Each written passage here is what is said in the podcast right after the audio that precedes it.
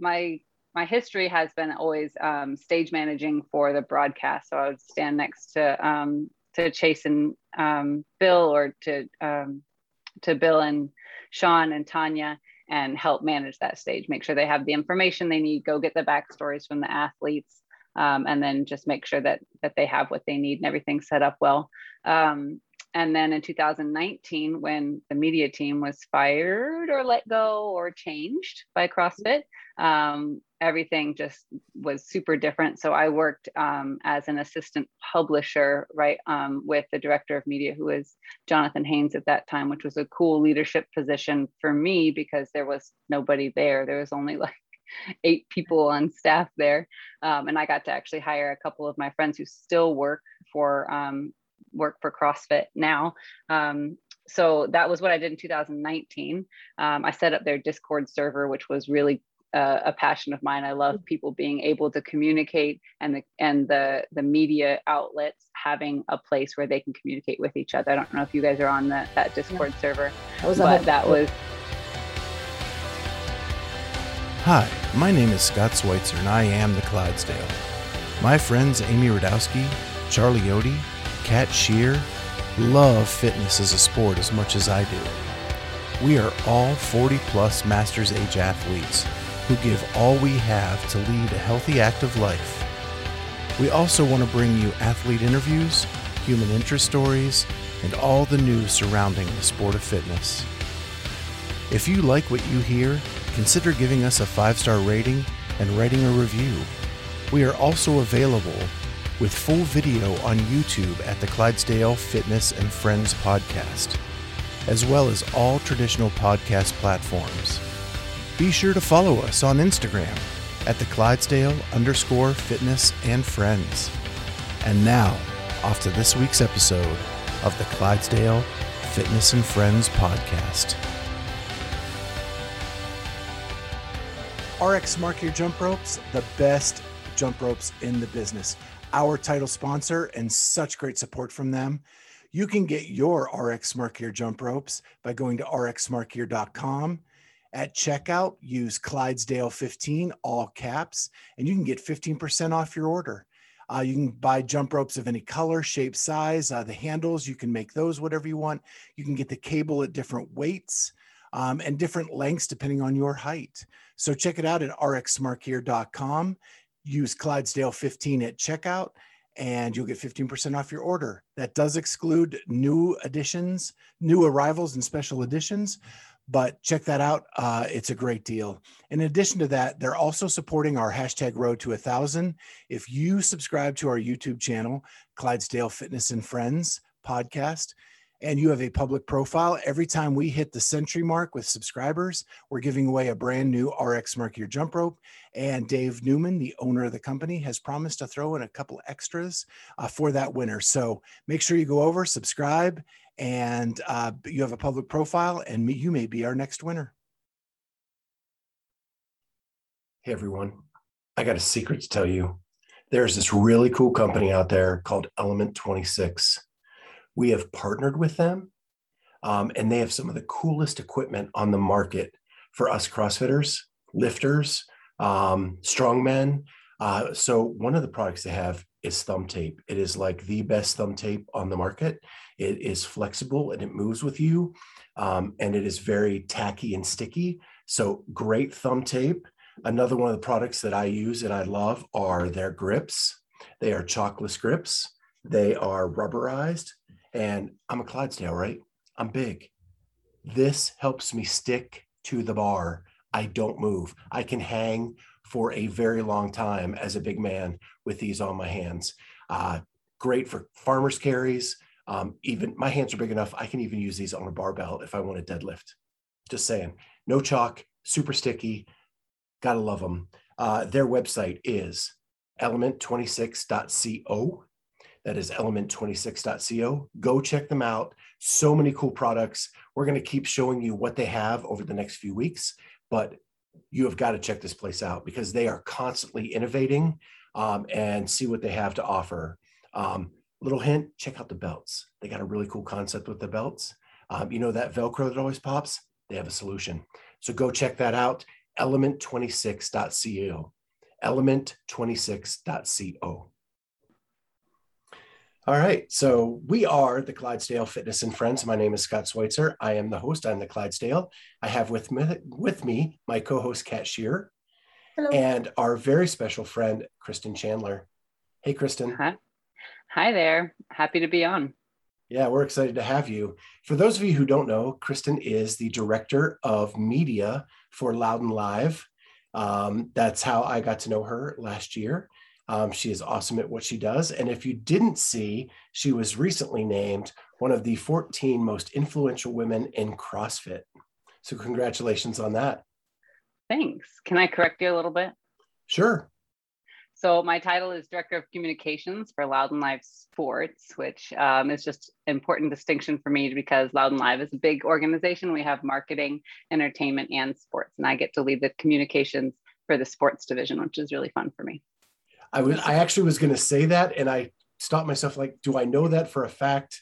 And so that's why I left it off so perfect that you can you corrected us. All good. We we correct each other constantly on this show, so it's it's welcome. Cool. So the first thing I want to ask you is is how you found CrossFit. So um, back in 2007, I was a young mom. I had a baby at home and I was pregnant and I needed a way to stay fit and I wasn't ready to go to the gym yet and leave my baby in any kind of care.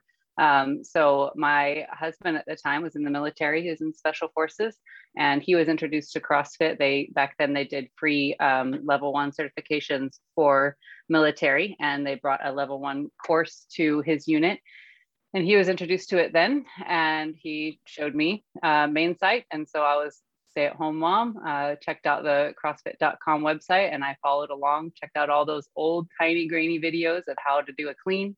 Um, we had a little gym set up in our third bedroom so i taught myself things. I asked um, a couple of friends of mine that had also um, taken it up and i was able to do all those workouts there in my home. I would do 400 meter runs. I would run out the house and do a you know, four four times 100 outside, so I didn't get too far from the baby sleeping. Um, but that's how I found it, and that's how I continued with CrossFit for many years, just following dot .com programming.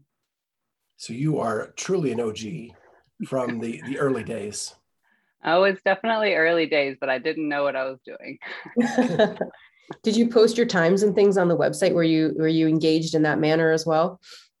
Uh, no, I was too shy. I didn't feel like I knew exactly what I was doing. And of course, I scaled everything as much as possible. So I didn't do that, but I did have a little mommy blog back then. And I had a little sidebar where I would put my workouts. And I had um, three or four other friends that did CrossFit and they did the same thing. So we could look at each other's time and talk about it that way. So um, I think I read a story where you got into kind of this working with CrossFit by volunteering. Yep, that's true. Um, so I did um, I did CrossFit from home for a long time, five years, and then I moved to Princeton, New Jersey, and I got involved with the gym there. They gave us a free membership for some reason. Super generous people uh, because we were a military family, and I got encouraged to take my level one so that I could start a CrossFit Kids program at that gym. Um, I did that and figured out that I loved coaching. I just, I loved coaching adults and I really like coaching beginners, similar to children, but a little bit better than coaching only children all the time was coaching um, adult beginners and just helping them start their fitness journey and finding so much joy in helping people you know squat properly for the first time or um, lift a barbell uh, a lot of women that just you know would never approach that but being able to teach them i found a lot of um, a lot of pleasure in that um, so i started um, a little garage gym when I moved to the Democratic Republic of Congo. We had a big house, had an empty garage, and we had all the equipment for um, for us to do ourselves. And I started just coaching community classes there. I lived there for about a year. Um, my best friend was also my best friend there was also a, a, CrossFit coach, and we we worked out together as much as we could. But I found that I was just lacking the community that I loved about CrossFit and um, also it's a little isolating to live overseas like that especially um, in africa it was um, it was just difficult and i saw an opportunity to volunteer at regionals in madrid so i applied to be a, a media volunteer and shelby levy who still works for crossfit headquarters for the games and for regionals um, back then uh, she reached out to me and said, You're in. And I said, She had like a, a Go Dogs thing at the bottom of her email signature. And I was like, Hey, I went to University of Georgia. And she was like, Cool. Would you like a real job? And I was like, Yes, I would. So uh, she made me, um, what was it, a stage manager, which I had no idea what that was. But I went to Madrid from Congo, paid my way um, to get there and just be with the community. Uh, luckily for me, that was the Meridian Regional that year in 2016. And a lot of influential people in the sport were there. Rory McKernan, um, Sean Woodland. Um, I think that I met Tommy that that first year, but a lot of the the you know main players in the media space and CrossFit were there. So um, I I worked that first regional event, and then I was like, I'm in. This is amazing. This is exactly the community that I'm missing.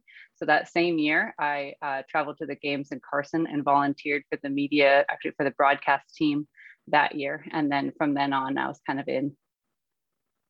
That's really awesome because that's how Kat and I got our start. We started as volunteers. Um, and have kind of worked our way up doing a plethora of different jobs and, and responsibilities at all these events. Um, so that's I love that grassroots aspect of it. Yeah, yeah, it's, I, it's super fun too to just realize that if you just go and do a good job, you will get rewarded. You know, and and I find that at every event, I I make so many more contacts than I you know I, f- I feel like I know a lot of people, and then I go to an event where I've never been before, and then you know my dance card's just filled with all these people that I've met and these connections that I've made. It's it's really a cool a cool environment to be in a part of.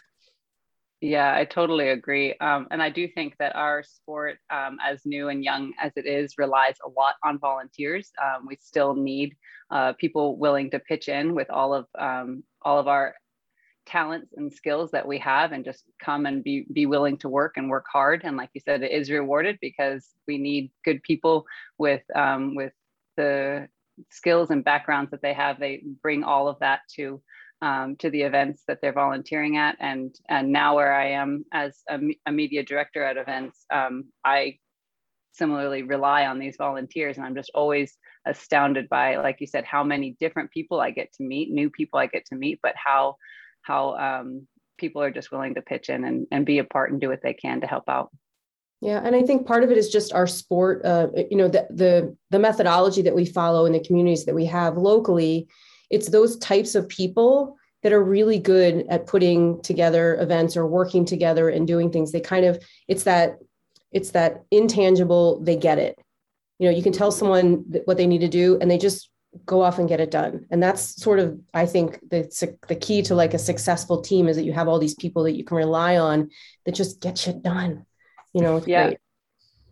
I feel like um, the ethos of CrossFit of community and hard work really plays into that. So teams are built very easily and quickly up because everybody is like-minded. They're they're willing to work hard and they care about the community. So it just it makes for team building pretty pretty easy. So you went to the University of Georgia. Uh, it's mm-hmm. got to be a pretty happy year for you as the football team is dominating college athletics. That is what I hear. Uh, I did go to the University of Georgia. I was in the art school. I was in the photo lab my entire four years. So I did go to a football game once, but my family is a big, um, they're, they're big UGA fans. So they're excited and they tell me all the time. I did watch the game uh, last weekend. So I was at a little family reunion and my whole family is watching. So I got to watch that my first, first game of the season. It's really fun when they're winning. So what was your major photography? Yes, I have a bachelor's of fine arts in photography, and mine was the last year that we did not have any digital cameras as a part. So I learned all on film, learned on black and white um, film, 35 millimeter, and then I worked my way up to medium and large format. And my final project was all shot with a medium format and color. Um, learned how to process color film and color um, prints. So that's how I spent my college years working on composition, um, but a little bit in the a retro way. It's a lost art for sure. yes, it's really uh, it's difficult to get back into because there's just not many people processing the film these days. But right. uh, makes you very intentional about your composition, which I feel grateful for. Yeah, my uh, my daughter is actually studying photography right now at the University of Ohio, Ohio University. I always say it backwards, um, and uh, she actually collects vintage cameras. Um, that's kind of her hobby.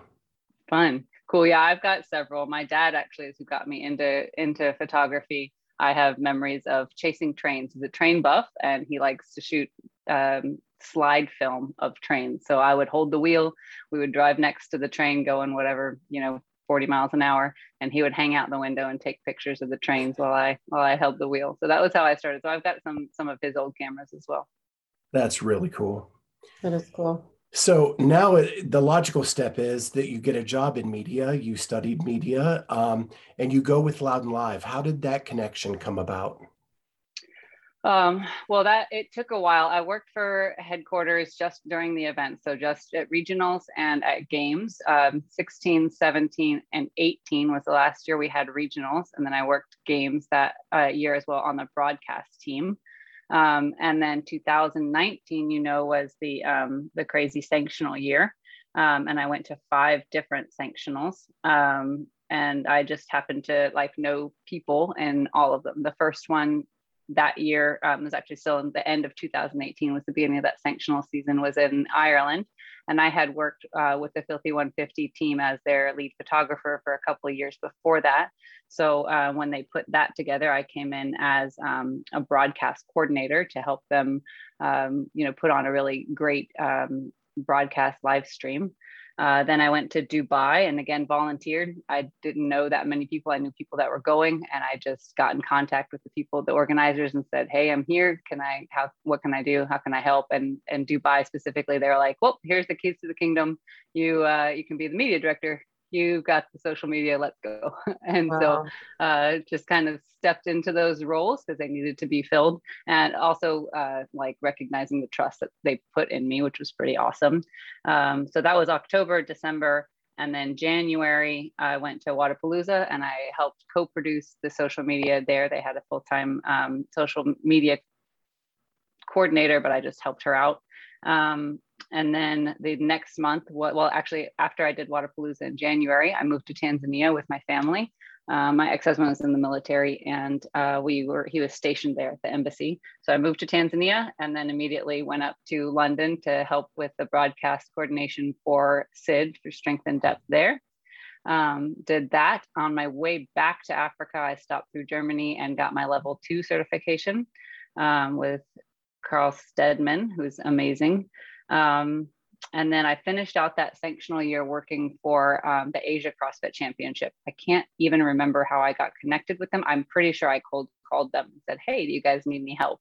Uh, and they were like, "Yep, you can help. Also, you can be the media director." So I got to hire my team there, help a bunch of people learn how to get um, visas to China, which was a fun, uh, fun challenge. Um, and then went out and produced that that media um, and helped with the broadcast there. They had they also had a live stream, so that was the last of the sanctionals that I helped with. But that was a that was a highlight for me. That team was just amazing. Like seeing CrossFit in China was phenomenal. So cool. Um, so all of that is a backstory to answer your question how I got involved with Loud and Live.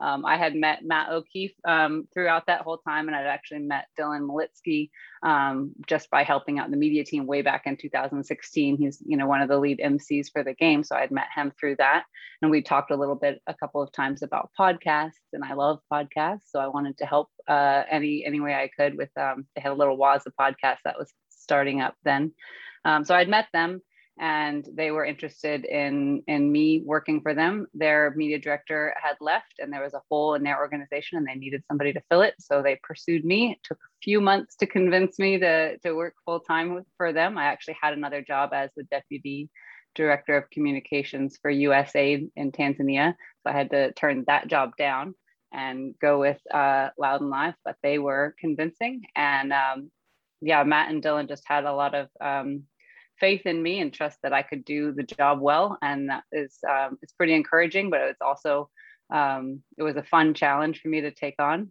So that's how I got started with them. And you've done all this while being a mom? Yep, I have four kids. They're all teenagers. They're 15, 14, and I have twins that are 12. Um, so all that other stuff, you know, working as um, a contractor basically for all those other events, it was just event one event at a time, just you know, laser focus in on that event, get it done, um, go to the event, make sure it's good, help wrap up the media as, as it was finishing, and then move on to the next one. Um, working full time for Loud and Live Sports was the first full time job I've had since um, since becoming a mom. So it had been like a long gap in my employment. Luckily, didn't have to like explain that to anyone. Um, but I got to just jump in. Uh, the timing of that was quite not traumatic, but it was dramatic. Um, I came on. I started with with Loud and Live in January, and we had Wodapalooza 2020. Um, so I had six weeks to get onboarded to learn everything um, figure out how to do my job and and take on all the stuff that is media and and broadcast for Wodapalooza, which is a much different event than anything else that I've done. Yeah, and so now you know why she was named one of the 14 most influential women in CrossFit. Um, she has spanned the globe and is just kicking ass everywhere she goes. So I want to ask you this question. You know, CrossFit, the sport, is very equitable, men and women. Uh, women get paid the same as men, they get the same spotlight on the floor. You are a woman in, in the business side of CrossFit. How do you sense that being from your perspective? Um, well, I definitely agree. It is definitely a draw to the sport of CrossFit that there is um, equality on the competition floor, having the prize purses always be the same from the beginning, having the airtime be the same for women and for men. It's um it's cool to see and it's fun to see that there isn't a you know a, a huge difference like there is in the NBA and, and WNBA. Um, as far as the business side goes, the truth is that there are not women in leadership positions anywhere in the sport at the very at the very top. This is not, I don't think, you know, a criticism to CrossFit uh, it's just a reality that this is true in, in our society as a whole and definitely true in sports, that it's a male dominated um, industry. And women, as we gain experience and availability to work um, these long and hard hours and, and um, the, the willingness to, to be part of these kind of male dominated boardrooms and, and meetings and discussions, um, I think, as you can tell from that article, there are women that are coming up they're just not there yet. Um, it is a difficult experience. I've had many, many difficult experiences and felt um, not not as valued as some of my other um, counterparts, but I don't feel like it's been malicious. Like there's not, I haven't had really terrible experiences at all. It's just we're not there yet, and we all have work to do. And um, giving women the opportunity to be in leadership, I think I personally think women are fantastic leaders uh, and great community builders. Um, and I think as we get more opportunities, that will it will change alongside um, that with the rest of society. So I, oh, go ahead. No, I I've found too that, um, and maybe not just in sport, but in other areas of maybe CrossFit or some other areas that I've touched on, that there's there's sort of two kinds of women in leadership positions. Um, women that are sometimes intimidated by other women and aren't necessarily the best cheerleaders for them and then there's other women who do what they can to build up other women you know girls girls kind of type type ladies and mm-hmm. you know how is how important is that for you to be uh, you know assuming you want to be the latter um, and not the former in this space like how is how important is that to your front and center to some of the things that maybe you react to or or how you position yourself I mean, it's super important uh, for me. The first person that gave me an opportunity was Shelby Levy. She was a woman. She saw, you know, uh, just, just something in me and gave me the position. And um, I, I, do feel like that is very important.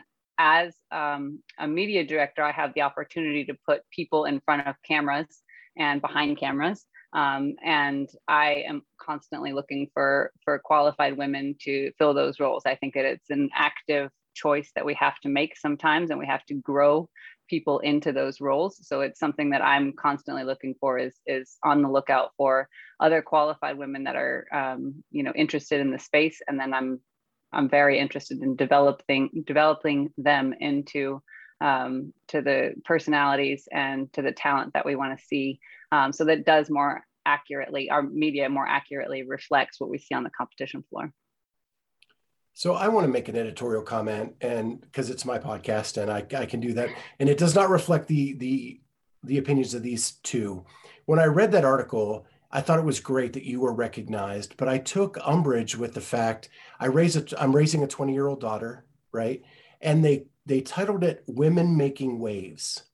why is it making waves? Why isn't it just that you are influential and that because if that was written by about a man and they said making waves, men would take um, offense to that. You know, actually, I didn't take offense to that part. So it's interesting that you did. Um, I'm not sure. I think it's just, you know, it's it's bucking trends. It's bucking what's normal, what is established, and so uh, we are going to have to to make waves. Like the the status quo is flat, and if women are going to change that, then it's going to make some waves. So I think it's all right uh, that that specific phrase. Okay. yeah. Yeah, I'm just I'm I've, I'm the father of a 20 year old who's trying to get into the business and and yeah. I did I want it to be the norm. I don't want it to be, you know, that you're you have to make waves. I want it to be the norm because when I've worked with you over this past season, like you're just Kristen, right? It's and and you do your job well, and I want that recognized. Well, I definitely appreciate the sentiment and and your support. Um, I do see your point though. Um, I do. I think that I don't do anything differently than a man does. I just do my work and work hard and um, try try and keep all the balls in the air and and do all of the things that are required of me and and do a little bit extra as well. Um, I don't think it has anything to do with me being a woman, um, but I think it's also okay for um, for people to call out that there are women in leadership, and I feel like that's why that article was was important was to show, hey, there are women here. We aren't in the leadership positions. We're not the CEOs. We're not the usual person on on the mic talking for the organization, um, but that might be changing. Point taken. I so um so you said balls in the air. This year you were the director of of media for Granite Games and West Coast Classic. Mm-hmm. Both events, first time as a semifinal, both events moving from their former locations, and both events hit with crazy weather the weekends we were there. Mm-hmm. Mm-hmm. So, with all of that, how crazy was it behind the scenes for you being the director of media? Um, it was bananas. I did go through that list of sanctionals that I'd been involved in, and that was five, but that was five from October to May. Um, and and these two were much different because they were two weeks apart. Um, also, we didn't really have the, the, the full green light to to go until about six weeks before the first event. So the the ramp up was very very steep, having to hire everybody, make a plan, um, communicate what all the things that we needed to to communicate, all working within the new season of CrossFit, trying to wrap our heads around what the season is, how it works, um, what the rules are, and then also trying to communicate that to our audience and help them to give a care because it's confusing. Um, so that was it was it was pretty intense. Um, again, the the two weeks in between was not nearly enough time. It was about 10 days. And during that time, I went and produced a shoot for, for um, one of our marketing, our sports marketing clients um, during the one weekend I had off. Um, so it was just, uh, yeah, it was a lot. Unfortunately, there were not a ton of overlap in my teams. I have a, a solid team of contractors that goes with me wherever. Um, so they were there, which was great. But all of the other photographers, videographers, um, other people that that um, make up the team, which in both of those locations was uh, about 30 people. That was all different people. So I had to onboard everybody, um, teach them their roles, get them to work as a team, and figure out how to pump out the media so that uh, people know what's going on. And I didn't even mention the COVID rule changes changing every day leading up to both events. Yeah, honestly, uh, we haven't talked about this, but so all of the that sanctional stuff, I did was in Miami in 2020, which I'm pretty sure. Well, never mind. I'm not going to say that. Um, I, I, I know what you're going to say, and I totally it was agree. An intense, yeah. it was it was an intense event. I came back from that event um, to you know COVID blowing up the world.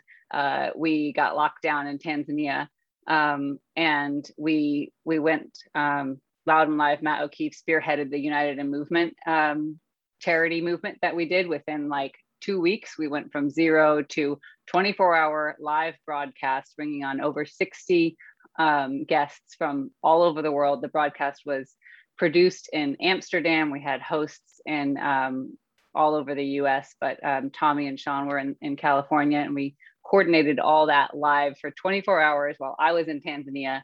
Um, that was probably the most intense uh, production I've ever been a part of. Then we did seven days of um, IG Live uh, workouts with with all the big notable athletes um, and bringing together a lot of people from around the world and all the um, the big companies involved as well. So there was we raised four hundred thousand dollars for for um, gyms and for a couple of charities that were supporting people in need during COVID. So that was a huge thing. Um, and then the other thing that we did during that COVID timeline, where there was no there were no live events, was produce the the trials finals, which was um, a like a, a vision of mine and a um, a desire of mine. I don't want to say that was my vision, but I had this desire. I still have this desire within CrossFit broadcasts to be able to show um, everybody working at the same time. So the Rogue uh, broadcast had happened, and that was fantastic. And that we got to see live competition, even though everybody was, you know, in, in their homes, and they had the tiles up there, so you could see all of the all of the athletes working um, but that the weakness of that, in my opinion, was still that the there was a producer in the truck that chose which storyline to to focus on. So we, he decided he wanted to see Pat Vellner lifting and um, you know whoever else was lifting with him. So he showed those two people. But the trials finals did the same thing, except um, the viewers at home were able to log on on the the website and then pick which athletes they wanted. So if they were watching one specific one and they just wanted to see that one athlete they could. If they saw something happening between two athletes like oh these these people are really close you could pick which two athletes you wanted to watch and watch them at the same time. I feel like this is an evolution in our sport something that might need to happen eventually um, but it was that was really fun and and cool thing to produce we produced it from miami we actually developed a web app for that to happen at the same time. But that was all happening before West Coast and before Granite. So we haven't been idle, and Loud and Live Sports has been uh, doing stuff the whole time. Yeah, I love the trials. I thought it was a lot of fun to watch. Um, Cat actually judged uh, for the trials. Sweet, yeah, thank was, you. That's it a that big was, job. That was a tall order, I will say. Having to count the reps, you know, while we were going through it was, but it was super innovative and it made a lot of sense. And it was fun to see how all of our work. Normally, when we do, you know, video review judging, it's you know you give your penalties and then nothing really comes of it or you're not really sure this was you saw you got to see your work you know live as it as yep. it was broadcast which was pretty cool yeah the other thing about the trials that i loved was that it was waza-esque in its community feeling because we opened it up to age groups and there was not just the elite. Um, it was everybody got a chance at that at that big stage. So that was cool to be able to um, to have you know everybody be able to participate that wanted to. And then we also had um, commentators comment on every single heat every single event. So if you were uh, a part of the, the trials finals you had the opportunity for chase and bill to, to comment on you on you doing your workout, which to me sounds terrifying, but uh, might have might have been cool. No, that was very cool. Um, what kind of role do you play at the games this year? Um, well, uh, or so last the my my history has been always um, stage managing for the broadcast. So I would stand next to um, to Chase and um, Bill, or to um, to Bill and Sean and Tanya, and help manage that stage, make sure they have the information they need, go get the backstories from the athletes, um, and then just make sure that that they have what they need and everything's set up well. Um, and then in 2019, when the media team was fired or let go or changed by CrossFit, um, everything just was super different. So I worked um, as an assistant publisher, right, um, with the director of media, who was Jonathan Haynes at that time, which was a cool leadership position for me because there was nobody there. There was only like eight people on staff there. Um, and I got to actually hire a couple of my friends who still work for um, work for CrossFit now. Um, so that was what I did in 2019. Um, I set up their Discord server, which was really uh, a passion of mine. I love mm. people being able to communicate and the and the the media outlets having a place where they can communicate with each other. I don't know if you guys are on that that Discord yeah. server, that was but that was yeah, I loved that. So that was 2019.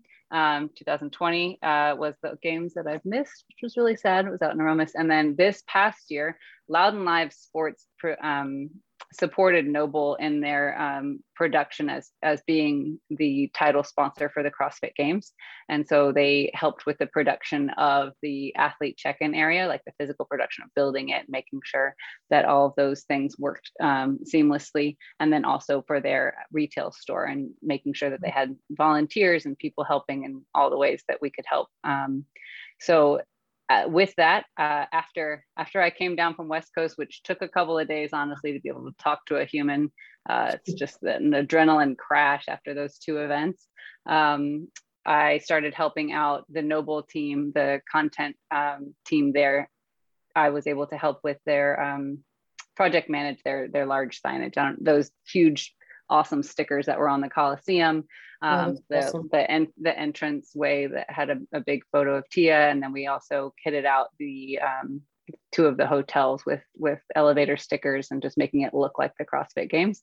So that was what I did leading up to the games, and then at the games, I just um, was an assistant to the creative director. Um, their content team is fantastic. I really really liked working with them because they're so so professional. And they have really honed in on what they want to capture and what they want to create. Um, but I know the space. I knew the games really well. So I was able to kind of help them decipher um, what it meant when the what when the, the workout was published, you know, five minutes ago. How do they know where to go? How's it going to go? What's the flow? What what does this mean? Where should our camera people go? I got to help them interpret that and help direct uh, their team that way. It had to feel good working with NOBULL on all of that creative and that got so much publicity afterwards. Um, everybody we talked to, the highlights were the check-in area, the signage on the on the Coliseum, all of that stuff. And what's funny is one of those elevator stickers is in my gym right now. Sweet. How did you take it off? So it wasn't me. So my gym is owned by Christy O'Connell. Mm-hmm. And there was one of her on one of the elevators. Wait, didn't her didn't her mom take it off? She did. Her mom and Patrick. That. Yeah. So so fabulous. Her That's mom awesome. is her mom is crazy. She's so much fun. She's fantastic. Super fit too. Um, yeah, so fit. Um, I to be clear, I only came in at the last moment for those things. Like I just helped make sure that they they the project, you know, got delivered on time and installed on time. Um, so it was it was definitely fun to be a part, like a little part at the end. But um, it was it was great to be helpful in that way for sure. Yeah. Well, here, oh, go ahead, Cat. I was just going to say, so now we've got, you know, Wodapalooza is coming up again in January. It's not a sanctioned event. So mm-hmm. how does that change? I mean, obviously all the planning's similar, but does it take a little bit of pressure off of you knowing that, you know, CrossFit's not quite over your shoulder, sort of managing that, or is it just the same and chaos will ensue no matter what? Um, well, it'll be chaotic for sure. I don't sleep uh, I'm not really looking forward to Christmas because um, once that hits, it'll be full full throttle. Um, it changes in that I don't have to worry about some of the complexity, um, mm-hmm. some of the uh, the checks and balances that were there with the CrossFit Games. I don't have to um, be mindful of, but most of those are over my head. You know that it doesn't have a lot to do with me. That has that's the organizational um, with Dylan and and Matt um, organizing the event itself. So it's not that different for me. Um, yeah. And this year is the 10th anniversary. So it it's is. a big celebration in Miami. Mm-hmm. Not that it's not a party every year, but I'm, yep. I'm guessing the party's going to be kicked up a notch. Yeah, we're super excited to celebrate 10 years. Uh, Wodapalooza started as like a backyard throwdown, super tiny in 2012. Um, and it was just people getting together and, and having a little two day throwdown um, there wasn't even enough elite athletes to make um, the podium have male and female. Talayna Fortunato podiumed alongside two other men. So um, it started really small and it's ramped up um, over the past 10 years into what it is today. And it's um, exciting for us to, to recognize where we've come from.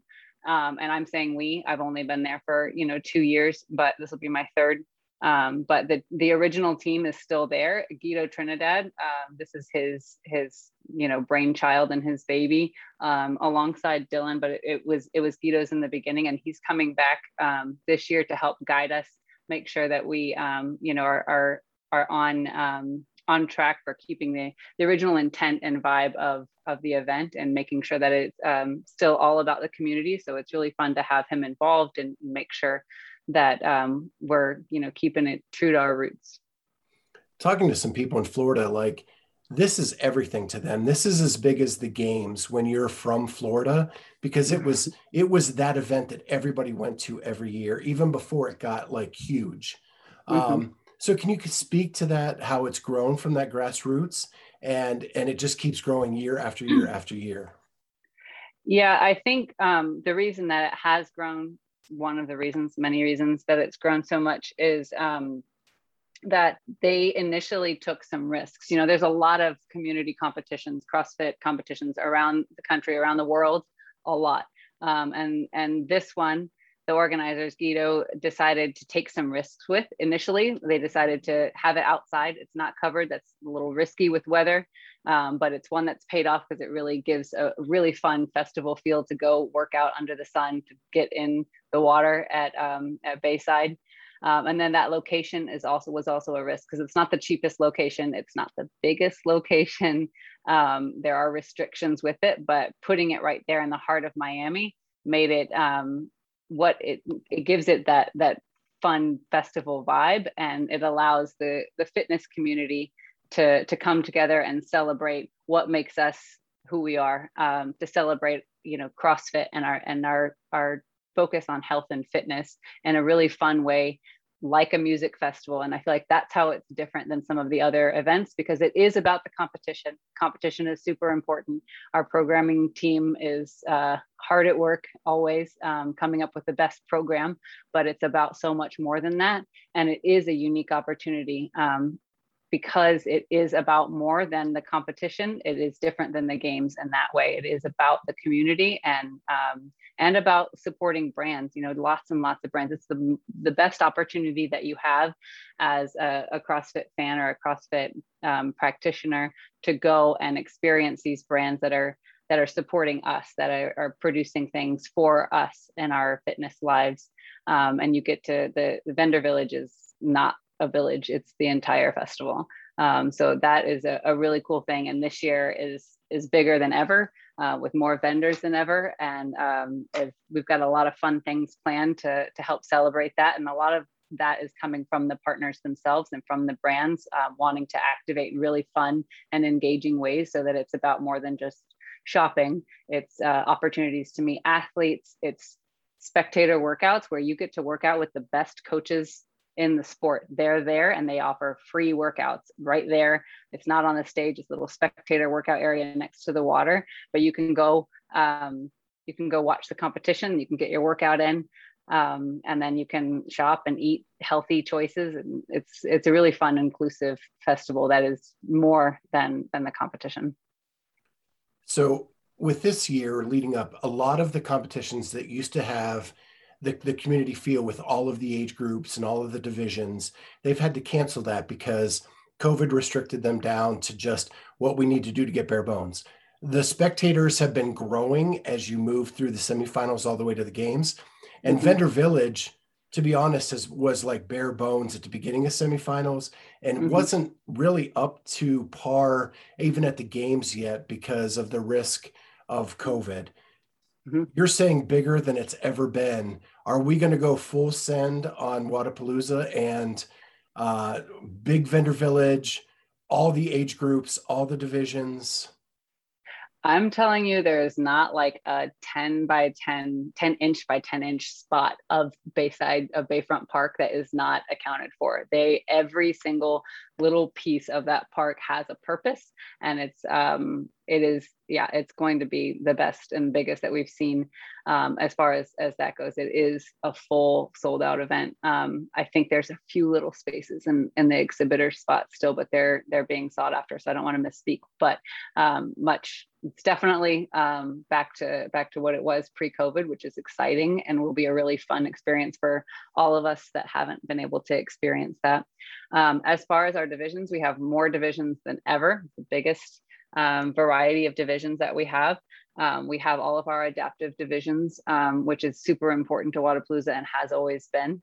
um, to include them not only as you know just part of the competition but they're on the same competition floor as the elite they're doing a similar workout like things are they're related um, and you have the opportunity to come see the elite and then 10 minutes later see the adaptive which is cool which was really cool at the games was a unique thing at the games this year and it's awesome to see the games picking that up but it's true to the Wodapalooza heart for sure um, to have those adaptive divisions but last year Ooh, I don't want to misspeak. Uh, I think it was last year was the first year we had a beginner division. So we're opening up the community divisions even more to include literally everybody. The competition um, is pretty stiff to get into Wodapalooza. So there's elite, RX, and then there's intermediate. And there are some complaints about how amazingly good the athletes in the intermediate division are, which is true. It's just the level of competition is raised. But we have added that beginner division for people that are just starting in the sport. Um, and it's an opportunity to, to throw down with the best.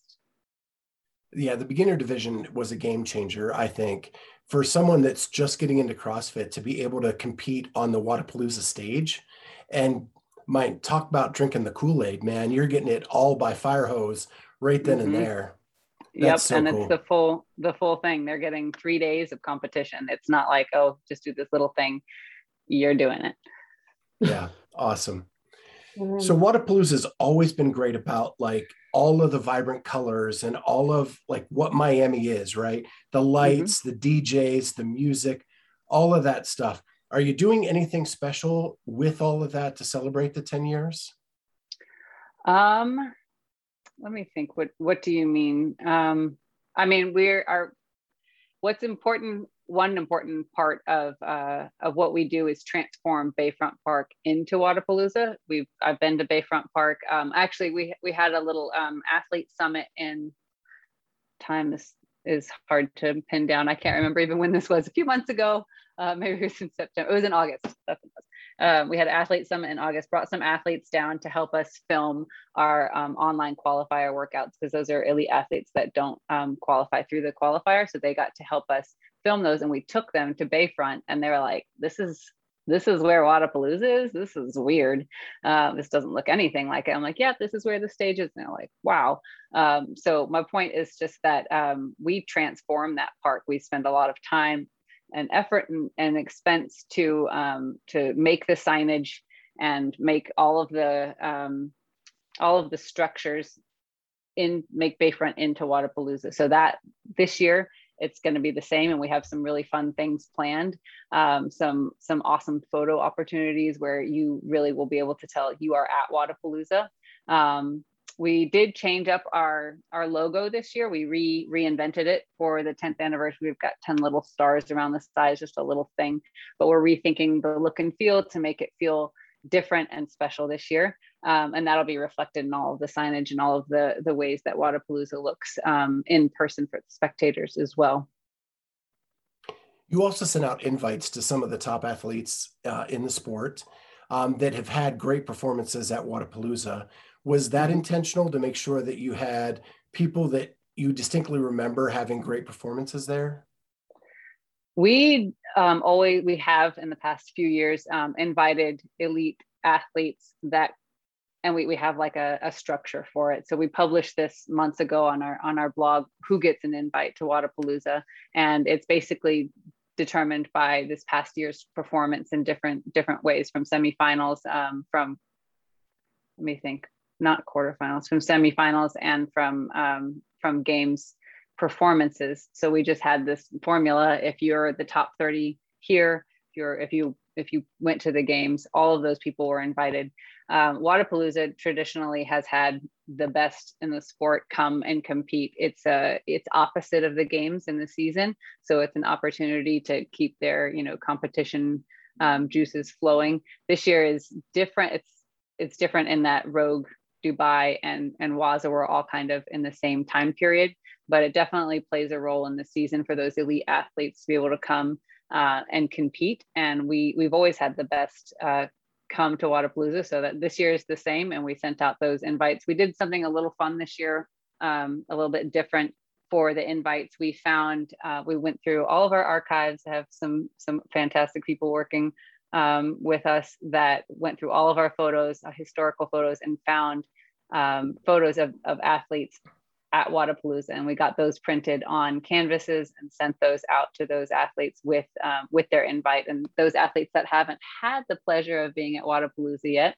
um, we sent um, a really cool photo of Bayside, which is just really exciting. Like it's my favorite my favorite image of Wodapalooza is that Bayside stage. So um, that was the invite this year, and hopefully um, we'll have a, a, fantastic roster. We haven't published that, and we probably won't. We'll we'll start to leak out the people that have um, accepted and have committed to being there. But it's already shaping up to be just as it is every year, a, a really great show of of the top athletes in the sport. So I know one thing that's returning is a three-person team. Um, mm-hmm. There were a lot of complaints when that went away because that was kind of the fun competition that a lot of the elite athletes like to do because it took the pressure off of that individual competition. They just got to go have fun with their friends.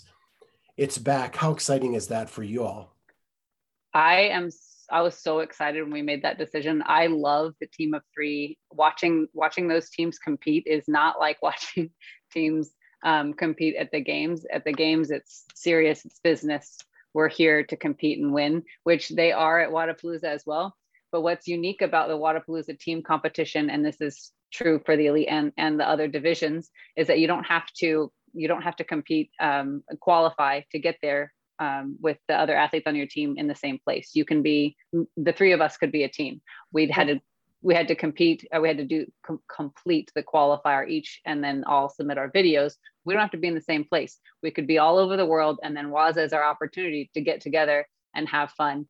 And so for me it was really fun in 2019 um, seeing those athletes uh, get together and just like have a blast. Like they, it's it's not that super serious feeling. They're just having fun. Um, it's not a, a, competition format that many of them are used to. So they're playing around, they're goofing around, uh, they're doing their best. They're the strongest in the sport, anyways. But it's it's just super fun. So um, for for all the divisions, I think the teams just have the most fun.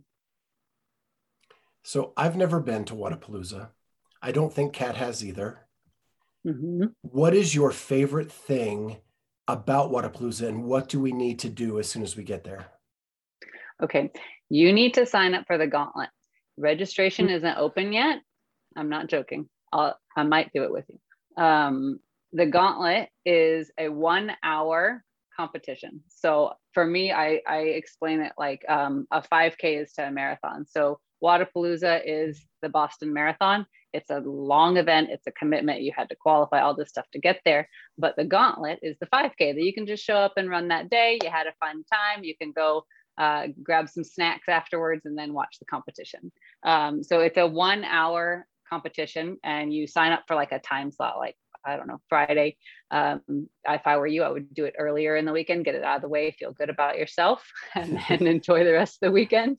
Um, so sign up from Friday from 8 to 11 or something, and then you'll be assigned, um, you know, a, a, time to start 8:15. Um, and then there is a series of several workouts that will um, that you go through. So you do like, I don't know, a 15 minute AMRAP, and then a, a 10 minute workout, and then another 15 minute workout with a small break in between. But it's just laid out on the floor, so you do one to the other, and you go through with the other 10 people in your other nine people in your heat i'm not actually sure how many um, and and then when you're done you're done. We are having um, a, a semifinals day the later in the weekend. I can't remember if it's saturday or sunday. I believe it's saturday. So the top finishers the the best will get to do it again and and then compete for a podium for the gauntlet as well. But i just personally think it's a super fun inclusion so it's even more about the community. Wodapalooza is even more about the community. Like we have all those divisions, we have thousands of athletes that come, but then all the spectators can also be athletes because guess what? We all are athletes. Like that's who we are, anyways. So um, for me, the gauntlet is really, really fun and and cool. Um, so I think you should definitely do that. And then I think um, we'll have we have a Wodapalooza app that I need to finish working on. Thanks for the sure. reminder. um, we have an app that we'll have um, live and there's a, a, scavenger hunt on there which will be fun. So you can like have a purpose in going to each of the stores. You can get a little discount or something. But um, also we'll have like push notifications on there. So when there are events where you can go meet athletes um, I would just have, I would be mindful of those popping up and looking at the schedule and seeing what you want to go do. There's going to be a ton of opportunities to do different things and just taking advantage of all of them. It's not just the competition. I keep saying that. Um, but there are seminars that that um, leading people in the in the sport will be hosting, and then also those spectator workouts. If you want to go see what what Power Monkey coaches sound like when they coach? What is it like? You can go watch them coach, or you could be a part of their class. There's just so many opportunities to do things that are beyond, you know, just sitting. So I, I don't. That wasn't one answer to you, but you should do all the things. I got it. Download the app and get ready to have fun. Yeah. Yep. Sure. I want to talk a little bit, um, Kristen, about your fitness. You Mm-hmm. are doing uh, 100 burpees a day this year. Yeah. Why, Haven't done them today. And- Haven't done them today. why and how? How did that come about? Um, so my friend Eric Botsford, um, he's the uh, I don't know his title. He works for HYROX. He's like the American, uh, the, the coordinator for HYROX in America, uh, director of HYROX in America. Um, he was a host for us. We did a Renew You challenge during the pandemic as well. This was another like um, kind of weight loss and health mindfulness um, challenge, eight week challenge that we did on the Wodapalooza channels, and we had a little app. Um, but he was a host for that, so I met him through that and then I was following him on social, and I noticed that he and um, he and a, a, couple of his buddies were doing 100 push-ups and 300 squats a day. And my push-ups are terrible. It's one of those things like I don't even need a gym for this. Why don't I do this more often? Um, and uh, I texted him at some point and said, "Whatever you're doing next year, I'm in. Just let me know. Uh, I, I want to do it with you. I want the accountability." And he said, "Cool." Uh, so January 1st, he texts me and uh, we were getting ready for dinner and he said it was 100 burpees and i was like oh great so i did it that day and posted it and i'm the kind of person that if i say i'm going to do something i am going to do it so i said you know day one of 365 100 burpees a day 100 burpees a day yeah uh, and so then i've just stuck with it um, it's been fun. It's a great challenge. And honestly, this year, if I hadn't had that, I would not be in any kind, I don't feel like I'm in shape. I would not be in any kind of shape. Um, but with all of my traveling, which has been a lot this year, um, I have not been able to be as consistent in the gym since basically semifinals started. So I've been thankful for that. And it's been really fun. Eric's super supportive. Um, I saw him at the games. We ran into each other. We had like seven minutes together. And so we did our burpees in six and then had a minute to chat. And then we both had to part ways but um, yeah, it's it's just been fun. I've had people join me throughout the year. Um, people have joined me for a month at a time. Um, I have a friend that I haven't seen in 22 years, and she's not super into fitness, but wanted to was interested, and she's joined me for the last hundred days. My sister has joined me for the last half of the year, which is just it's really fun accountability. And I mean, it's crazy, but now it's just like going for a walk. Yeah. What's the, uh, I know you've been traveling a ton and, and some of your posts are in, you know, not, not opportune places. What's the, what's the weirdest place you've had to do your burpees? I don't know about weirdest. Uh, I do them in the airport often. Uh, and my social producer was with me once in Denver and I had her film me uh, doing them while we were waiting for my my flight, and it was very. I usually will find like a corner, you know, um, and this was not and this was not a, an unpopulated place, and she took a video of me doing it and then panned to the crowd, and there was like three people just like with their phones filming me. That was pretty funny. Um, but those those public places, I did it. Uh, I was waiting for an Uber for like 30 minutes at midnight the other night, and at, at, after I got off a flight, and so I did it on the um, waiting there in that car park and that was horrifying to my sister but i love it that's great speaking of all the travel to... you've mm-hmm. been all over the world where's your favorite place that you've ever been germany has my heart i lived there as a child a young child i lived there as a teenager and that was kind of like my coming of age from like 12 to 15 so i was able i had a ton of freedom i went to high school an hour away from where i lived so i was on trains and buses um, learned the language loved the culture it makes sense to me. That's how I like first understood traffic is by German laws. Um, so, and then I've lived there um, twice as an adult as well. And I just, I love Germany. Um, Africa and Tanzania is probably my, my second favorite. I do have an affiliate in the Serengeti. Um, and so I am actively trying to get back there. Wow. That could be a whole nother podcast, I feel like. it should be. They're a fantastic organization. Yeah. So, Scott, I have a question for you. What do Kristen Chandler and Colton Mertens have in common? Oh, no.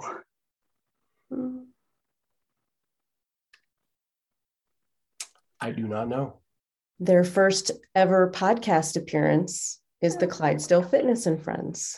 Hey. Just awesome. Right? Destined to greatness. There is a i thought i thought you'd seen this photo. There was a very bad photo of me and colton. Um it is like oh, he's he look he looks fine i was like walking him off after an interview at granite games and i just look i think i just have a really terrible open mouth face or something uh, and i sent it to um, make WODs great again and he made a funny meme of it and then he didn't publish it because i was like oh no i look terrible he's a sweetheart. I thought that's I your thought other answer I'll, then. Yeah. I'll have to send you that picture, Cat. I'd love to see it. Yeah. Yeah, we love we actually had Colton on right after the uh, trials. Yeah. Oh, yeah, because he won that. He celebrated his victory. Yep. Awesome. Was his first one. We, we also had Emily on right after too. So we had we had them both Perfect. On. Thanks. That's cool. Well, we'd love to have you on again to, to, dig a little bit deeper into that affiliate. I think that's a great story as well that we just unfortunately don't have time to tell right now. Yep. This time has passed so quickly. I was nervous about talking this long, and I think I've talked too much. So you great. have not. You were perfect. This was awesome. Yeah. Thank Thanks, you for taking guys. time out of your busy schedule, as you have demonstrated sure. throughout this interview, uh, to jump on with us. Yeah, thank you. Thank you for joining us on the Clydesdale Fitness and Friends podcast. Remember, you can find us now on YouTube as well as all major podcast platforms. Please go ahead and hit that subscribe button on whatever platform you use and consider giving us a five star rating. Thank you so much for joining us, and we'll see you next time on the Clydesdale Fitness and Friends.